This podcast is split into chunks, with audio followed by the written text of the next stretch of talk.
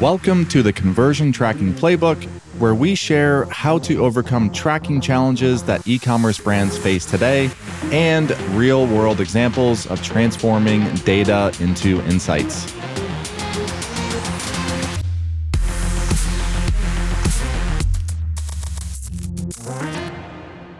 Welcome back to another episode of the Conversion Tracking Playbook. I'm your host and co host. You have Brad and Jon here. We just got done with a recording with Johan of GA4 BigQuery. Jon, I think you were mentioning he's he's the CMO for BigQuery. I don't know how would you describe uh, Johan and his expertise out there in the world of GA4 and BigQuery. Yeah, Johan has this really good. It's a it's a free newsletter along with a paid newsletter, but he's kind of the authority on like the nitty gritty of GA4 BigQuery. He, he really yeah. is. Like there's stuff that doesn't work that you think should work, and he's figured out ways around it. He's really great and has a ton of knowledge. So his blog is awesome. Yeah. Tons of info. Yeah. Yeah. So GA4 BigQuery, that'll be in the show notes. There were some technical audio issues during the recording. We just got off with him, so I wanted to make sure the record just in case there were any issues or we can't extract some of his audio. I thought it'd be good, regardless, just to summarize some of the learnings that we had, Jon. I think for both of us, his Google Sheet analogy, that to me is very easy for someone listening to this where you might hear the word BigQuery and like, I don't know, it's way too technical. It sounds like 20 engineers. I'm going to go look at my normal dashboard. Let's share that Google Sheet analogy or metaphor or simile, whatever it is. I don't know. It's one of those things. Yeah, one of those things. We were saying, what is BigQuery? And I can't remember if it was you or him who said that it's kind of like a giant Google Sheet that's scalable, yeah. it's infinitely scalable, and it's really easy to query. So you get a place to dump data, but it's more organized than a Google Sheet and you get to use SQL, which is a query language that's actually really easy to learn. It's much easier to dig into SQL than it is to use like VLOOKUP and all the crazy stuff that you have to do in Excel. The table is built to be queried. So that was kind of the analogy. He said it's like a Google Sheet, scalable. Yeah. Where in a Google Sheet, I think taking the way he was describing it and went to think Google Sheet, you have multiple tabs. Let's say you're using Supermetrics or some other connector or the native GA plugin to pull data into your Google Sheet let's say you have a couple tabs. So you have a tab with Google Analytics data, then you have a tab with Shopify data, then you might have a tab with Facebook data, and then you have a summary tab, which is using functions or you're looking for a key, which is a, basically a common data point between the GA tab, the Shopify tab, the Facebook tab to join that data together. So transaction ID or email address, depending on the type of data you have, whatever it might be, or customer ID, but use that key, which would be that key in the VLOOKUP to then merge all that data together or blend all that data together. So then you have your performance report, which I know likely some customers still do this today. They're listening, or you might rely on Daasity or Triple Whale or Northbeam, maybe, maybe not an attribution, but more of the, the Daasities of the world to do that for you. And then you have a, another tab, which is the insert table or insert graphic into this Google Sheet where you reference the data in the summary tab. Like that to me was like, oh, okay, that's very easy to explain that to somebody who may not understand what BigQuery or a data warehouse is. And how does that relate to what I know in my day to day? Multiple tabs in a spreadsheet, sum everything together, blend it, do VLOOKUPs, whatever, and then just put graphs on top of it. I think that's basically the perfect analogy or simile or whatever. I think the most important thing is, although these are terms and phrases that people don't know, SQL and maybe BigQuery, this stuff isn't that complicated. It's not built for developers, it's built for analysts. Mm-hmm. So it's something that you should dig into. If you can make a spreadsheet work, then you can make BigQuery work. Yeah. The next topic, let's say if I were force ranking, or each one was the real time conversation. So you and I see this pretty much every day now that people have moved over to GA4, it, something must be broken with Elevar or with my GA4 instance or whatever it might be because I used to be able to see my intraday data in Universal Analytics. Now I can't see that in GA4. And sometimes you have to wait 48 hours. That's the reality of the GA4 UI. So the user interface today, correct? It's slow. Yeah, it's just slow. It says right in the docs 48 hours. And I think we've even seen more than that, which is horrible when you're just trying to do some simple debugging. If you add a new event, yeah it'd be nice to know if it works today, not on Friday. Yeah. Before we get into how to potentially solve it with BigQuery, maybe you get the question of, well, why is GA4 so much slower than UA? UA, the docs used to state 24 hours, and GA4 states 48. GA4 has different ways to visualize data. So you have a reporting identity where you have the blended, which is the default. And then you have device based, which is very, I'd say it's very strict on it's going to show you the data based on your user IDs that you're sending. Most properties are set to blended. Not going to get into which ones is better, blended or device ID, but I don't think even Google has it documented. But logically, blended, if you look at the description of blended, Google is going to use model data to backfill data that they're not able to connect X, Y, and Z to. So that is not real data. They're modeling and backfilling missing data to try to make your data set whole. That can't be done real time. I mean, the processing power alone that they're having to use to do that could be part of the reason. This is just me hypothesizing. Anyways, to get to the real time, the meat of it, so you went through the BigQuery, just the basic connection, and then the BigQuery, the streaming connection. And the streaming connection, that was streaming real time data to Looker Studio. Is that correct? So, what were your thoughts on that process and maybe some tips for those listening to follow? Yeah, so there's two connections you can make from GA4 to BigQuery. By the way, this connection's insanely simple. You're literally just flipping switches. Yeah. So there's nothing complicated here. You have a couple options. One, you can send the processed data to BigQuery. It's delayed. I believe it's delayed like a day. It's a little better than the interface. And then in addition to that, you can send live data, real-time data. There is a cost. Typically, it's not prohibitive. It's pretty reasonable, probably a couple dollars a month unless you have a huge site. So basically, you can get the data into BigQuery in real time or like 10 seconds delay, what is essentially real time. And then you can start building reports based on that. Brad, I think you've already done this in Looker Studio. Mm-hmm. BigQuery is very universal. If you have, I've been using an app, the name escapes me right now, but it's a charting app and it has a BigQuery connector. Most charting visualization softwares have a connector to BigQuery. So you're kind of like up and running right away. It's really, really simple. As far as tips, I don't know. I think the only tip I have here is turn on the BigQuery connection that's free. That seems to be an obvious tip, even yeah. if you're not using it. Yeah, and the streaming part, like you said, if it's not super cost prohibitive, where's the ROI line where BigQuery is worth it? How much is real time or intraday data reporting worth to you? Is it worth $100 a month or whatever? I don't know what, what the amount is if it is, then go down that route of exploring that streaming connection. And yeah, and once that's configured, then inside of Data Studio, it's just another data source. So when you're adding a data source in Data Studio, and you, you get the option to select all of your GA accounts or whatever else you might be uh, might be pulling in, the streaming BigQuery table is just a data source, and then you can pull in your metrics dimensions and build your reports on top of that.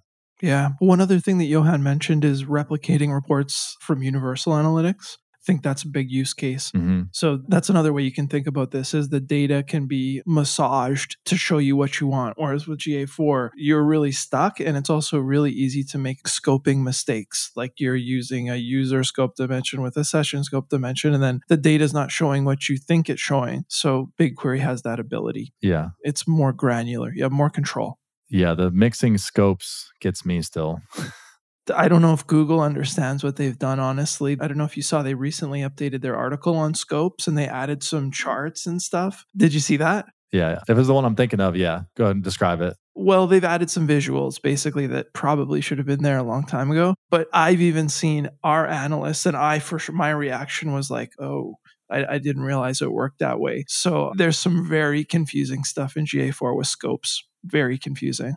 One being where you can actually you could miss some sessions.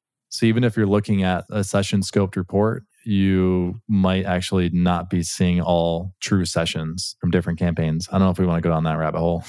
Maybe not. Uh, but another gotcha, though, is the user acquisition report. It only shows the first session information. So if you're looking at that report in lieu of like your old source medium report in UA, don't. It's it's not what you think. Anyways, let's get out of this stuff. This is a rabbit hole. Yeah, so that one I think I'd post on LinkedIn a couple weeks ago when I was doing one of the scope slides. And yeah, it was okay, what in the going user to session to event, I just want to know a percentage of attributable campaigns to an order. User was like 50% direct. Session was like 20% direct. Event scoped was like 7% direct, which goes back to your point of don't use, in most cases, don't use user scoped because it's going to be drastically different. But yeah, that's this is probably an episode on its own. I mentioned ROI. When does it make sense to use BigQuery? There's either the time to learn. So whether you're the founder of your business or your ecom team, VPs, et cetera, someone may have to learn a little bit about it to at least provide direction if you are hiring a consultant to help, or maybe have a consultant you hire them to tell you what to do. Either way, there's still some time investment to go down that path. So where's the like how big of a business? Is it based on ad spend? Is it based on revenue growth? Where do you see this coming into play? And what's that ROI threshold?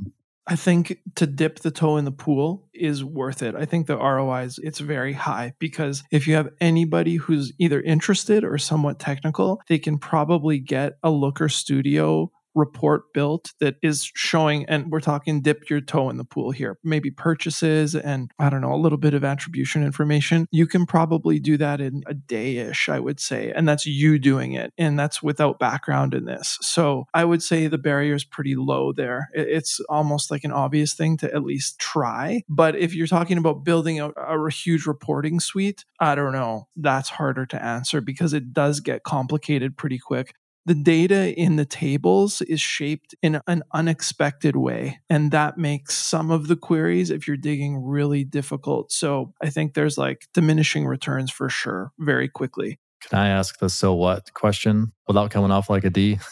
okay, low ROI or low threshold. So essentially everyone should at least try it of just getting getting BigQuery connected to, to GA4 and pulling in order data. So what? What will I get out of that? Well, one of the things is you basically get permanent storage. So I think that that's a bit hard to argue against. And that's outside of the real time reporting. So if you just want permanent storage of your data, you can get that by just turning on the BigQuery integration. And I think there's a small charge as the table grows, but we're talking about very small charges. I think the charges come from doing queries. So if you're doing a lot of queries, the cost can go up. But if you're just storing the data, you're fine. So there's that element. You get to store the data permanently. That table's never getting deleted. Whereas in GA4, you have that two or 14 month window for the explore reports. Yeah. Do you know what the long term storage is? It forever or is there, do you know how long like the data in the standard reporting library lives? No. Yeah, I don't I don't know either. I don't know if there's a, a, timeline there, but the fact of the matter is your explore reports where you do, you know, user journeys and the really like funnels and funnels, all the nitty-gritty stuff, you only have access to that data for 14 months. So maybe that's a so what for you. Maybe you have a long long history of data and you want to keep it and you don't want to be restricted to 14 months. So maybe that's one. I think also, I mean, so what on the real time? I don't know. I think my use case is different than maybe some of the listeners, but but maybe not. If you're adding events regularly or doing making any small changes and you want to see if they've worked, it's a pain to get the real time data. And yeah, you can probably do it. Maybe there is a real time report, but even the debugger, use the live streaming debugger. Yeah, yeah, that's another option. You're right. That might work too. But I know for me, I think that like I've built one of these reports and I have it on one of our test stores and I tend to go back to it because it makes everything accessible. Like the whole dashboard thing the simple dashboard with the purchases, the add to carts, a bunch of, you know, simple ecom metrics that you're interested in. That stuff is hard to get first of all real time and second of all in one small little like quickly browsable report. So, I don't know. For the time I say it's worth it. Yeah. Would imagine the real time the so what to me, I was thinking of trying to put myself in customer shoes of time is our finite resource. Most all of our customers are using some sort of business intelligence or attribution tool. So it'd be, okay, what am I going to get out of doing this in BigQuery when I can just go log into Daasity, Northbeam, Triple Whale, Rockerbox, whatever they're using? I don't know. There's a lot of them out there, a lot of different tools that our customers are using. But that was where my anchoring was going. Can I just go log into this dashboard where it's already done? That way I can spend time on creative strategy or CRO strategy versus going down this the BigQuery rabbit hole. So maybe maybe it's just the real time, just like something to automate just the real time reporting. I think one other interesting thing is that all the modeling and all that stuff that happens in GA4 and the signals, that's not available in the BigQuery exports, interestingly. You just get the device based tracking, and the device based stuff is just ba- basically by user ID. Yeah. So GA4 still has a part to play here because some of that stuff is great, especially if you have lots of consent on the site. Yeah. Nevin, I have Nevin in my, he's on my shoulder right now uh, when he was giving feedback on. When you guys talk about things with Elevar, make sure you mention if you guys do this. So the device ID if you're using the Elevar GA4 integration, that user ID, you can see it set in your base configuration tag. So that is set, it is used. It's nothing that you have to go above and beyond in configuring, correct? Yeah, out of the box. Out of the box if you're using our tags. All right, Nevin, that was for you. I had that reminder of making sure that I don't just gloss over potentially small details to us, but questions that uh, listeners may walk away from. Were there any other practical examples that Johan went through? I think we've basically covered it. He talked a little bit about organizations and data availability. So he said a common use case for him, and he's a consultant who does this full time. Common use case is he'll have people in the marketing department wanting access to information that's in GA4, but they don't all have access to GA4 for whatever reason or that kind of stuff, those kind of like infrastructure problems. Mm-hmm. And BigQuery gives you a really controllable place to provide access to. And maybe you take that data and pipe it somewhere else where your whole team can have access to it. So there's some access issues. I haven't seen these use cases, so I don't know if I totally get them, but that's what he was saying. He was also talking about consent, and maybe this access has to do with consent. Yeah. Johan's in Europe. Maybe there's stuff that we don't know or I don't know about accessing data, accessing your customer data, but those were a couple of the big examples he gave. All right, cool. Any other general news, non GA4 BigQuery related or anything else? Anything checkout extensibility, iOS 17, server side destinations, yeah, vacations you have coming up? we actually, you and I went back and forth over the weekend a little bit on iOS 17, and we found that there's this list. I don't have the name of the list off the top of my head. Do you remember it? It's like it's not known trackers, but it's it's a website that has maybe 12 or 15 click parameter, like click ID URL parameters yeah. And I guess these are the URL parameters that Apple's decided to block coming out of the gates. It's perplexing to me because the TikTok click ID isn't on there. Yeah, exactly. Yeah, so go figure why. And click ID isn't on there. And so that that was weird. I was shocked to see that they're like developing to this kind of just arbitrary list, but maybe we'll link that article if you're interested. I don't think that there's any guarantee that that's where we're headed. I don't think that's the final list. I have a feeling that was just like a good place to start. Yeah. So that's interesting. And then another thing that we learned about iOS 17 over the weekend, and maybe Brad, you knew this, but I didn't. If query parameters are added in a redirect, so let's say you link somebody to your server first. So let's say Facebook gives you a link from an ad and they link first to the Facebook server and then to your store. If the click ID is added during the linking process from their server in the redirect, that click ID actually makes it through. So that FBCL ID would make it through. I didn't test this, but this is what we were reading over the weekend. So, kind of interesting little tidbits about iOS 17. I, we've talked to a couple vendors who provide advertising. Most of the ones we've talked to don't really have any plans from what I've seen. Nobody really has any big plans on what to do here. So that's, I don't know, that's what's been circling around in my head this weekend. How about you? Any news or other interesting stuff to share? Yeah, iOS 17 is one. Part of me feels like how many of us in this world are just putting pulling the blanket over our head and hiding underneath our sheets, just hoping something doesn't happen. Or and also it's the balance of okay, how big of an issue is it, is it going to be? I think I'm pretty confident, just based on a lot of conversations we've had with our team, that our last podcast we recorded, there was thought, well, maybe we'll just move to a whitelist only query param, but uh, probably not really feasible since, as I think quoting Joe from our, our team was like, yeah, 99% of the websites won't work anymore. You know, basic things like forgot password redirects or whatever it might be, or query params, those just won't function. So I think we probably put that concern to bed where it's going to turn into everything is stripped by default versus just having this list of arbitrary 15 click IDs, which may grow over time.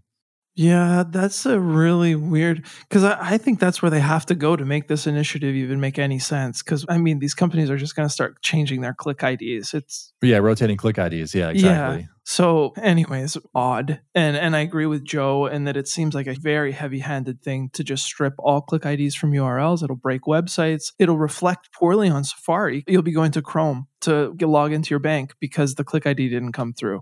What about uh, checkout extensibility? So we've had a few larger larger merchants actually take that first step into checkout extensibility. I know that there's the whole okay, what can we support either through the WebPixel API, through server side destinations, and then we have the whole list of channels that don't have a server side API that we can send data to. Their SDK can't necessarily be either arbitrarily loaded or deconstructed. So reverting to using the custom events manager to, which is kind of like the order status script page setting in Shopify. It's just it's in a different place and it's not as copy and paste. There is some technical rewriting that has to be done for any quote unquote pixels that you'd want to uh, have fire through checkout. But any other uh, any other learnings from your your side?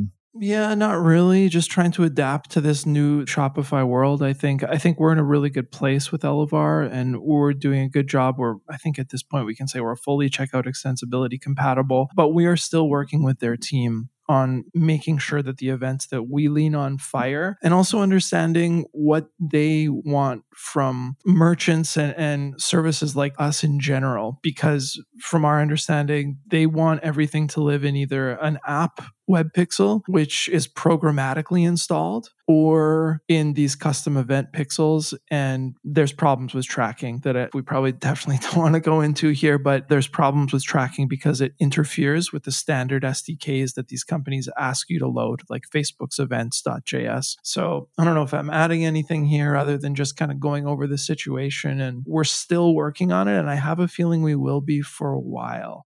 Yeah, yeah, it's not going away anytime soon. When I get asked about the should we move, should we not move, to me, it, it goes back to okay, what are the benefits of moving? Are you trying to get to that one page checkout where it's going to be potentially a very clear ROI of increased conversion rate? Can all of your your top X number of channels be supported in checkout? Facebook, GA4, TikTok, Google Ads, etc., and maintain tracking. Yes, there. I would say the channels that would be no today are probably by having the interest, so non-purchase, but begin checkout payment steps, having the tracking like a Hotjar or Mouseflow or heat mapping or something, having that, it's not going to be a higher ROI than getting on checkout extensibility and getting to one page checkout. I think that's generally the way that I'm, I'm looking at it. Yeah, I totally agree. I, I just thought of one thing that we learned last week and another one that you and I haven't talked about, but just a little word to the wise. Checkout.liquid is what Shopify's deprecating because of checkout extensibility. Turns out that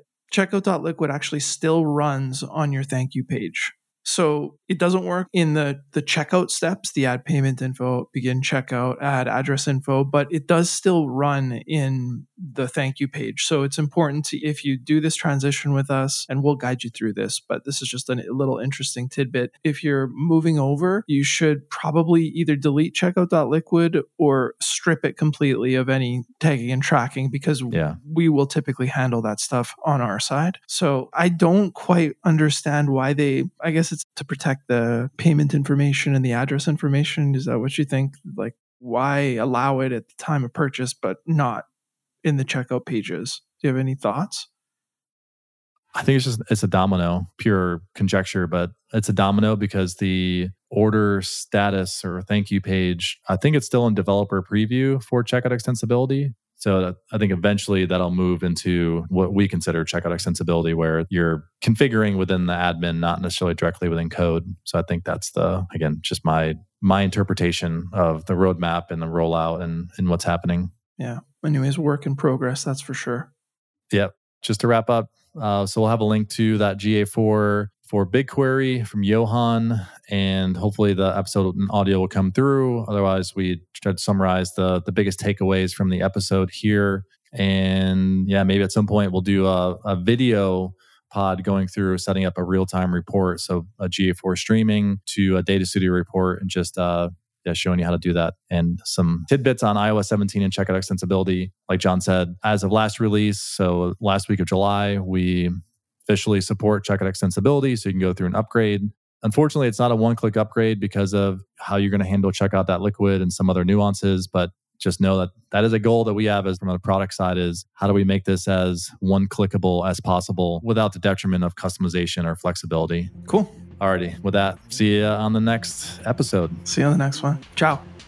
Thanks for listening to this episode of the Conversion Tracking Playbook in order to help spread the word and just support the podcast. If you enjoyed this episode, share it on Twitter, share it on LinkedIn, send it to colleagues, or just send me feedback. I love reading feedback. I appreciate it. Many of the guests that have been on here, they've just emailed saying, Hey, I'd love to join. Here's some topics. That could be you. Just shoot me an email or hit me up on LinkedIn. My email is brad at getelevar.com. And if you enjoy this podcast and you want to give us a rating, I would appreciate that as well. You can rate us us on Spotify, Apple, wherever you are listening to this. But at the end of the day, if you could just share this and let others learn more about the world that you live in, the world that I live in with e commerce and conversion tracking, I would greatly appreciate it. See you next time.